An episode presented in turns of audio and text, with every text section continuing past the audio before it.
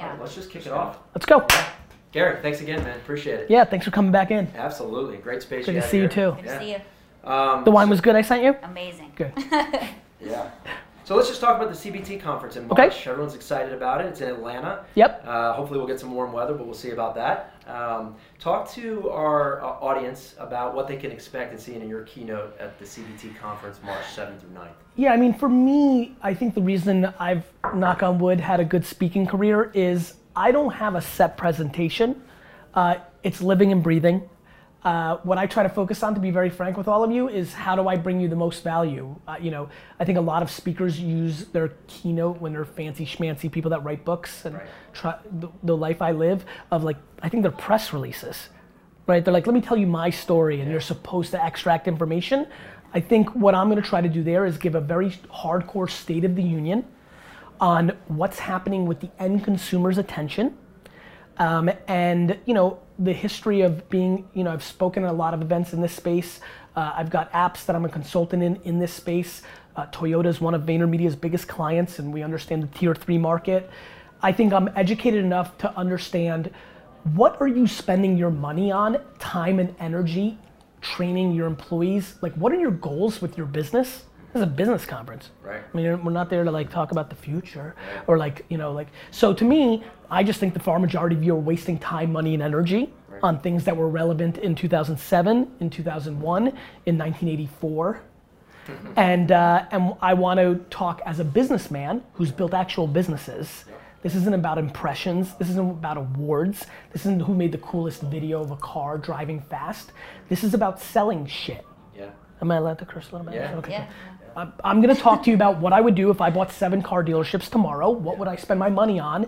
And it would be less direct mail and billboards and newspaper and radio. And it would be more Instagram influencers and Facebook ads and all these things. And why do I believe that? Where's the opportunity? How would I go about getting there? What do you need to do internally on your team? What do you need to do externally on your team? And very frank, the real reason I pop, I think, on stage is who knows? Because today's January whatever, and we still got 9 weeks. Right. And the way I talk about Instagram today is fundamentally different than the way I talked about Instagram 120 days ago. Yeah. Because they made changes to their features. Right. There's different things you can do, and I'm seeing different results. Right. So it's going to be a business talk that will be fairly entertaining.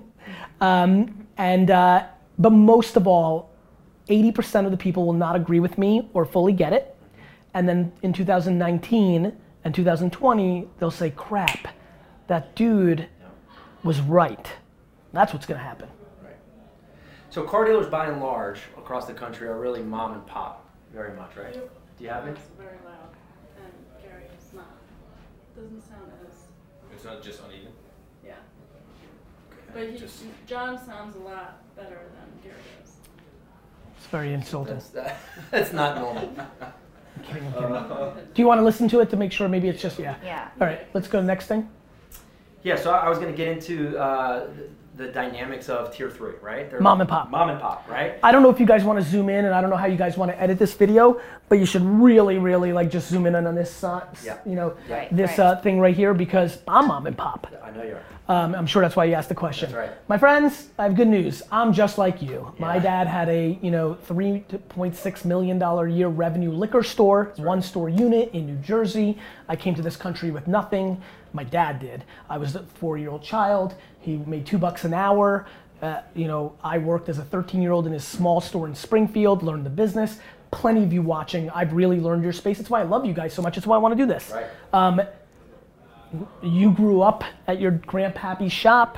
You know, you bought into the business, or you grinded, saved all your money for 18 years and bought your own dealership. I know what you're dealing with.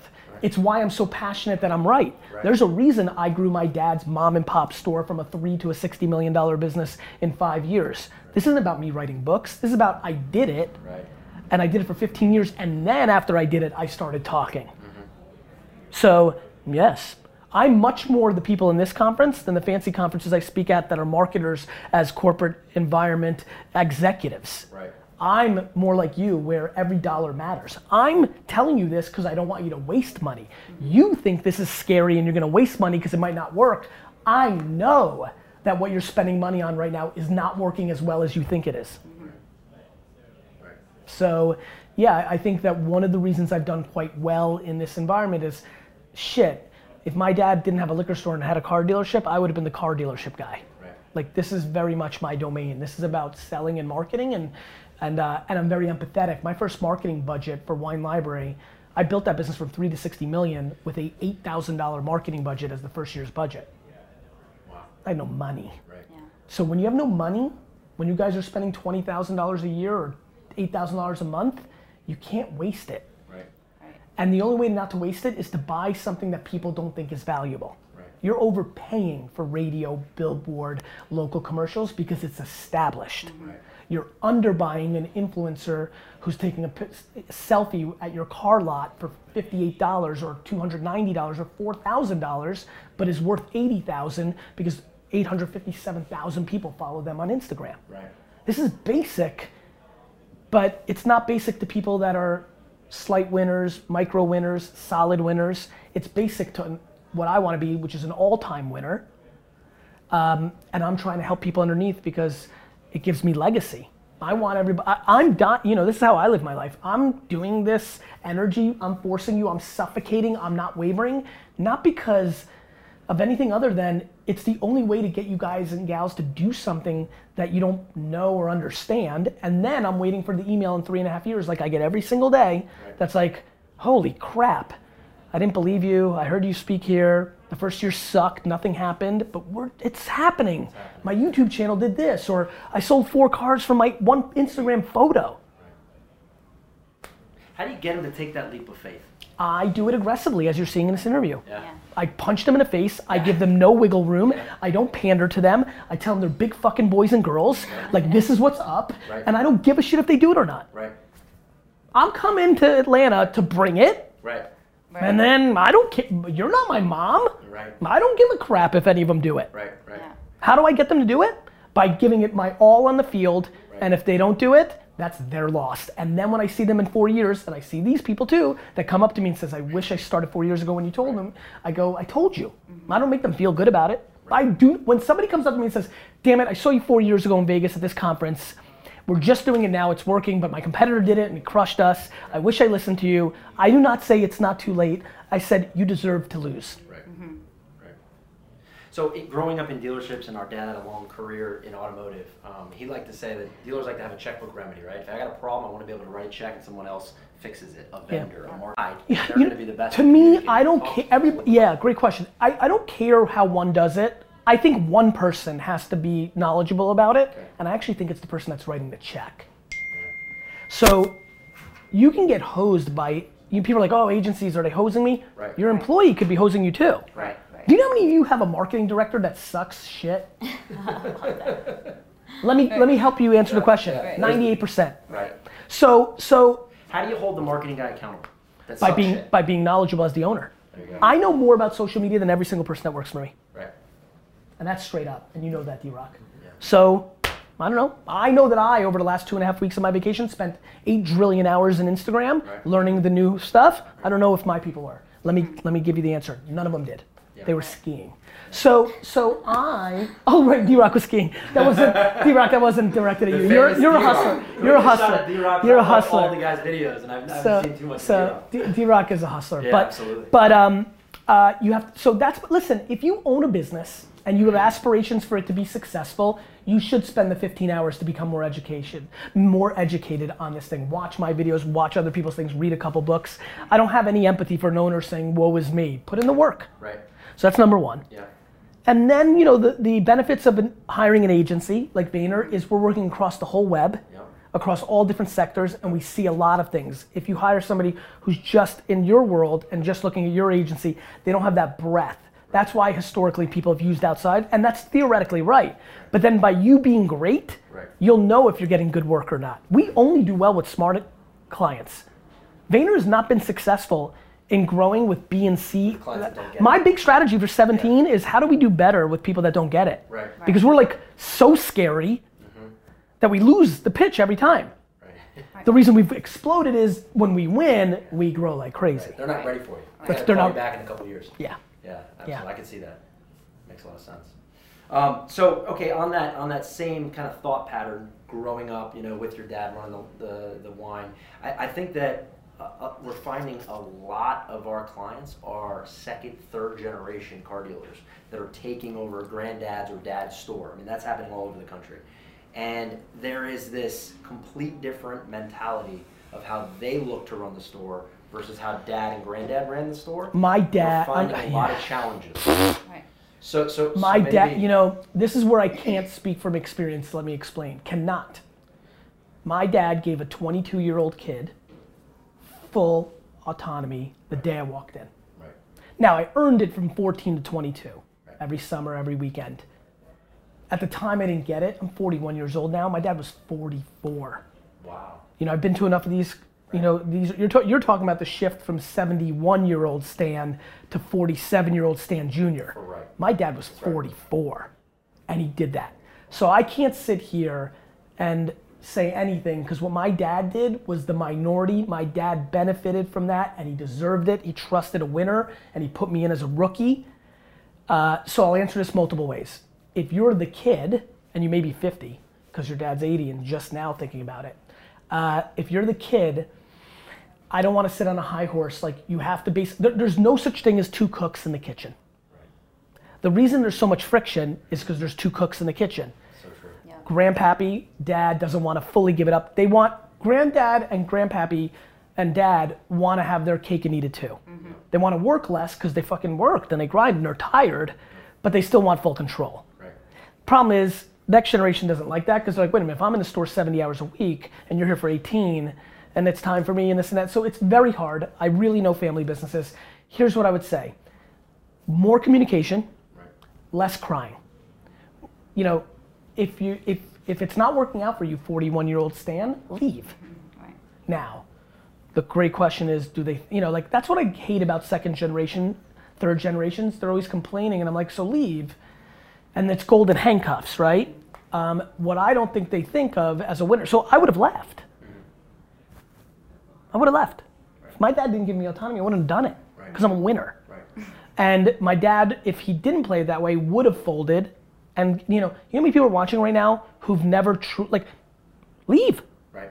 Don't threaten to leave, because right, dad thinks you have golden handcuffs. Right. You're leaving. You're a right, D student. Right. You got nowhere to go, right, and you're overpaid for what it is now, and you're inheriting this. Right. So if you're so great, leave. If you're not, if you're a D student and you're not that talented and you don't have any options, shut your fucking mouth. Right. Wait for your dad to die. Right. I'm being that serious. Right. Yeah, this is real. This is real talk. This is as real. This is about as real as it gets. D-Rock, I want this for myself too. I'm glad you're recording. That's real. It is. Right. It's not super complicated. Right. If you're a winner at 40 and your dad's not giving you autonomy, go do you. Secretly, right, probably save money for 2 years so you have a few minutes to pull off whatever the hell you're up to. Right. Go do it. Yeah. Or if you think you're so great, you go and leave and let dad cry and have you come back and now you're on your terms. Right. Or if you're so great, go leave, win, and watch dad lose. That's even the best. Yeah. I mean it, by the way. Yeah. You don't want your dad to be sad, but if you're so sad for the last 15 years that you've been suppressed and you don't have your chance, don't be mad at dad. He put in the work and he still does want his cake and eat it too. And guess what? It was his business and maybe he took it from his dad. Fine. But you're not going to change it by crying and complaining to you guys or your wife or the wife to the husband because she's trying to take over. You got to do you. Yeah. You got to play the actual game of meritocracy. And so either you're good enough or you're not. And if you're not getting the chance, go stick it to them. Nothing feels better to me than to prove to people that don't think I can win. This company is the best. When I started VaynerMedia, big Madison Avenue agencies, billion-dollar holding companies, people said the Twitter wine boy is thinking... Sticking it to their face, that's the most delicious. Yeah. So if you're so good, go do it. Yeah. Like if my dad owned a car dealership and he wasn't giving me a bat, I would do a 3-year plotted plan to save every money, wouldn't spend a penny on anything, no trip to Miami, no going to sporting events, save every dollar, and then I would open a dealership down the street and put him out of business. Mm-hmm. At 44, because that's your age, what do you think, why did he give you the reins? Because he was smart enough to realize we were about to go from 3 to 60 million in sales. He saw it. I guess, like, I mean, you know, I had such a big ego and I'm so confident that it seemed normal to me. Now I'm like, wow, he audited me properly. He saw a lot of things clearly that I had. Talk about vision. Yeah, he saw it. Yeah. And it makes sense. I mean, you gotta, now as my life has progressed, like, you know, Now I think that I'm playing at the highest levels in the world and think I will be the 70-year-old, tycoon type character. Now that makes sense. That would then make sense. If you're all-time special, if you're a Hall of Famer, right, you had a good rookie year. Yeah. Yeah. You know what we're actually seeing? That's kind of cool, actually. We're seeing an interesting dynamic. So when you just referenced the 71-year-old, yeah, that's handing off to the 50-year-old, right? But we're seeing the 23-year-old, 35 or the 23-year-old come in. Now here's what's interesting. Granddad is buying into grandson. More than that. Running it day to day is out on both. He's like, no, we've done it this way. This is the way the business is headed. That makes sense. And we've got granddad going, we got to listen to Junior. Junior's going, I know I'm taking it over. It's my thing. He wants to stay. He's got granddad bought in. But at the end of the day, his dad, the 56-year-old's running the dealership group. How do you? Every family's different, right? But I'm seeing a lot of that. No, that's no. By the way, you're nailing it. That's why. That's why I moved. By the way, whenever I move and reposition means I'm excited. You nailed it, and it's an interesting one, and it's one that is complicated. First and foremost, family dynamic advice. This is one man's opinion, brainstorming that's lived it. Fair. To give actual advice, let's get the hell out of their kitchen. Yep. Yeah. You've all got different things. Yep. Maybe granddaddy was an alcoholic. Yep. Maybe mama did this. Like there's so much that I have no interest in having the audacity to think I know what the hell I'm talking about. Here's what I know at a macro level. At a macro level, it needs to play out from a meritocracy standpoint. I would love to think that granddaddy and 23-year-old junior, the third, go and start their own thing and stick it to 57. I'd like to see, I like that. Yeah. That's what should happen. That's the only thing that solves anything. Right. I have empathy for 57. He's getting squeezed. Right. 57's getting squeezed. He's like, you know what, fuck you, granddaddy. Right. I've only been running this for 12 years. Right. And so what, I'm supposed to give it up now? Right. Granddaddy created the situation of holding on for 10 years too long. Right. But now he wants middleman, 57, to give it up 10 years early, which only gave middleman his only 10-year run instead of granddaddy's 30 and the 23-year-old's 30. Right. So I feel bad for 57 in that scenario. Right. Now the biggest question, who's the most talented? Yeah. Right. The reason my dad gave me that shot is I had the talent. Right. There was a lot of 20-year-olds that took over their dad's liquor store actually at that time because after I was successful, every liquor store owner thought his kid could change the business. Right. And it didn't happen because I was better than them. So now the question is, you know how many 57s are way more talented than 23? Yeah, 23 may know Instagram better. That doesn't mean you know how to run the business better. Right. Let's not get confused here of understanding how to make content on the internet as the proxy. Correct. Right, absolutely. I'm going to come and talk to you about the thing you're spending your money on to sell more cars. We're going into some interesting business dynamics now, which I'm a businessman. Right. I'm a great marketer, but I'm a businessman. There's plenty of 57-year-olds that know how to run the business way better. Right. Junior, the third can come in there and screw shit up. Yeah. Now, do I think the third should maybe have an at-bat to run the marketing budget for a year or two to see if she or he is good enough at that then may be a proxy to running the whole thing? That I do think. I do think it's 57's responsibility to help 23 get an at-bat to prove themselves. If they have a dealership group, and you don't have the ability to let Junior take one dealership and do their own thing, that's what I would do. Right. If I had 6 locations, I would absolutely give 23-year-old Xander or Misha, say, okay, Misha, you think you're a tough big shot? Here's the proper allocation of the marketing budget. So we spend $6 million on these 6, here's $1 million. Yep. You run it. Yep. I love you, you're my daughter, so you can even pick 2 or 3 employees from the other 5. Yeah. I want you to win, show me, and then you see what happens. Right. Because that's what happened. My dad kind of gave me that first summer. Okay. We went from 3 to 10 in 5 seconds. So there was no debating after the first minute. It was all over. Right. I would do that too. Okay. That's what makes me mad. They're not giving kids a shot. Right. You can still control everything and you can give them a shot. Right. If you have 1 unit, harder. Right. But when you have 6 kitchens, give the kid a shot. Yeah. Or a lot of what we're seeing is that I think the reason you're seeing this talent is because they said, hey, go run the internet department, right? Well, this still baffles my mind. Why do we have an internet department? Yeah. Isn't that sales?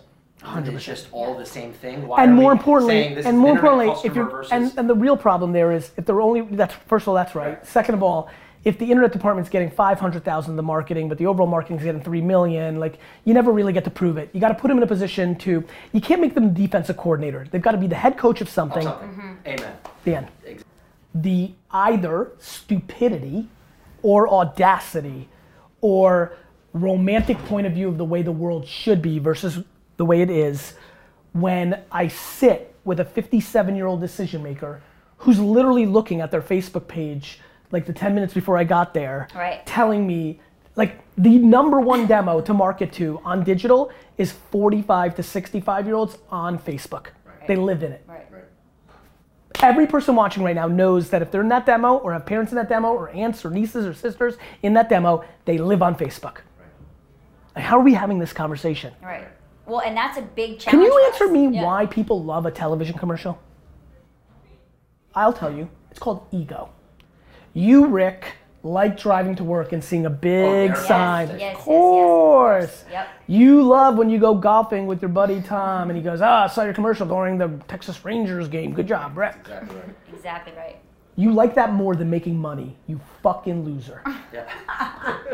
That's it. That's it. That's it. Right? Yes. Yeah. Yes. Like, yes. Wow. Right. So true. Absolutely. And you know what the worst part is? You're gonna lose the ego game too, because in 24 months you're gonna be made fun of not being big on Instagram. Right. So you're gonna lose twice. Right. No, you're absolutely right. I'm very aware. Yeah. Well, and a big part of that, of what we do too, even like to get creative and push the boundaries of creative, they wanna take their TV spot and put that on as a pre-roll instead of coming up with unique, authentic content to push out. Did you guys see the Budweiser Cubs video that we made? You should check it out. Some of you must have saw it because it got 50 million. Did. It was it was the Cubs video that had Harry Carey calling. Yes, yes, so we did that. Okay, I didn't realize you did that. First, it takes an incredible client. Right. That doesn't happen without Ricardo Marquez and Lucas and that team. Okay. Monica, the people at Corn, that team. Doesn't happen. I wouldn't have the air cover. Then it took us, but it's a 2-minute video. Right. Like, how are you guys not making a 3-minute video that shows a family driving to a family picnic, opening up the back of the car, sitting there, logo integrated, and it's funny. It's like a scene from a sitcom. Right. And it's good content, and it's showcasing your car. Versus what? $239 this month going, like, what are you doing? Right. Right. I mean, look. So let me tell you from the agency side. Let me tell you from the agency side. We put that together, A, they won't pay for it. I know. And B, they go, well, where's the incentive? I know. Where's the 149 lease? I know, I know. The OEM is down their neck because they got to sell a certain amount of units. And so there's this, they can't break the mold of the so many years of doing it. Guys, they don't understand that they're in a hamster wheel. Right, right. You're stuck. Yeah. Right. You're on drugs. Yeah. Yeah. That's what it is. That's right. Like, I get it. I got a challenge for you. Turn off all your media for a month. I've thrown this out to car dealerships. Yep. You've heard about this. Mm-hmm. Turn your media off. Turn your media off for the month of March. Don't run anything. Tell me what happens. Let me save you time. A stunning majority of you are not gonna feel any effect. And then you're gonna realize how much you're throwing in the trash. And then all of a sudden, taking that money and putting into this new stuff might be interesting. That's right. I'm curious, are you, is there a tier 3 dealer right now that you've seen just in this market or any markets that you are? I've got a friend in Orlando who's done some stuff that's followed me and he's crushed it. Yeah. But I can't really speak about it because he wants to keep it quiet as his advantage. Right. As they all do, right? You're his strategic and he's my friend. I would blow up his spot if he wasn't. Right. You know, yes, but no. And the truth is, I don't know, because unless I really look under the hood, I don't know if anybody's making, like, I don't judge content because I think it's good. Who am I? I judge content because that video I told you to make of driving into the woods and the scene, it's a scene from a sitcom. It looks like the Roseanne Barr show and like it's funny and the car's featured throughout it and then there's a link. There is a call to action. If you watch a video that gets 14 million views or 1 million views because it was funny, like every one of the, like, do you know how many people are sitting with a nephew who's trying to be a comedian and is making no money in LA, who'd love to get his uncle to pay him $500 to make a funny video. Here's the car, he goes and shoots it, it's funny, it gets 1 million views on Facebook, everybody wins. Right. Yeah. Right. And but instead they just wanna sit around and say, in my day. Right, and not be creative. They're gonna go out of business. And they're gonna, you know what else? They're gonna go out of business because if they don't have the gear of being successful in understanding the new world, marketing is going to be the least of their problems. What's going to end up happening is these companies are going to go direct to consumer. Right. Like 23-year-old Rick doesn't realize he's fighting for his life. Yeah. This isn't about TV commercials. Yeah. This is if you don't get your shit together and really understand the world that we're going to live in 20 years when you're 43 and you're young. I'm 41. I feel like I'm 7. Yeah. Rick, you're 23. In 20 years, you'll be 43. If you don't act as a tier 3 dealership, innovative and try new things and put Alexa voices in your dealership where people can, if you don't get it, Tesla is the preview, not the anomaly. Yeah. Like, what do you think's gonna happen? Yeah, that's right. And by the way, I made this same video, it just didn't, you know, I gave this same talk, video wasn't around. I gave this same talk in 1996, and I said, this thing Amazon's gonna put you bookstore owners out of business, and they all laughed at me. They laughed all the way to the grave. Right.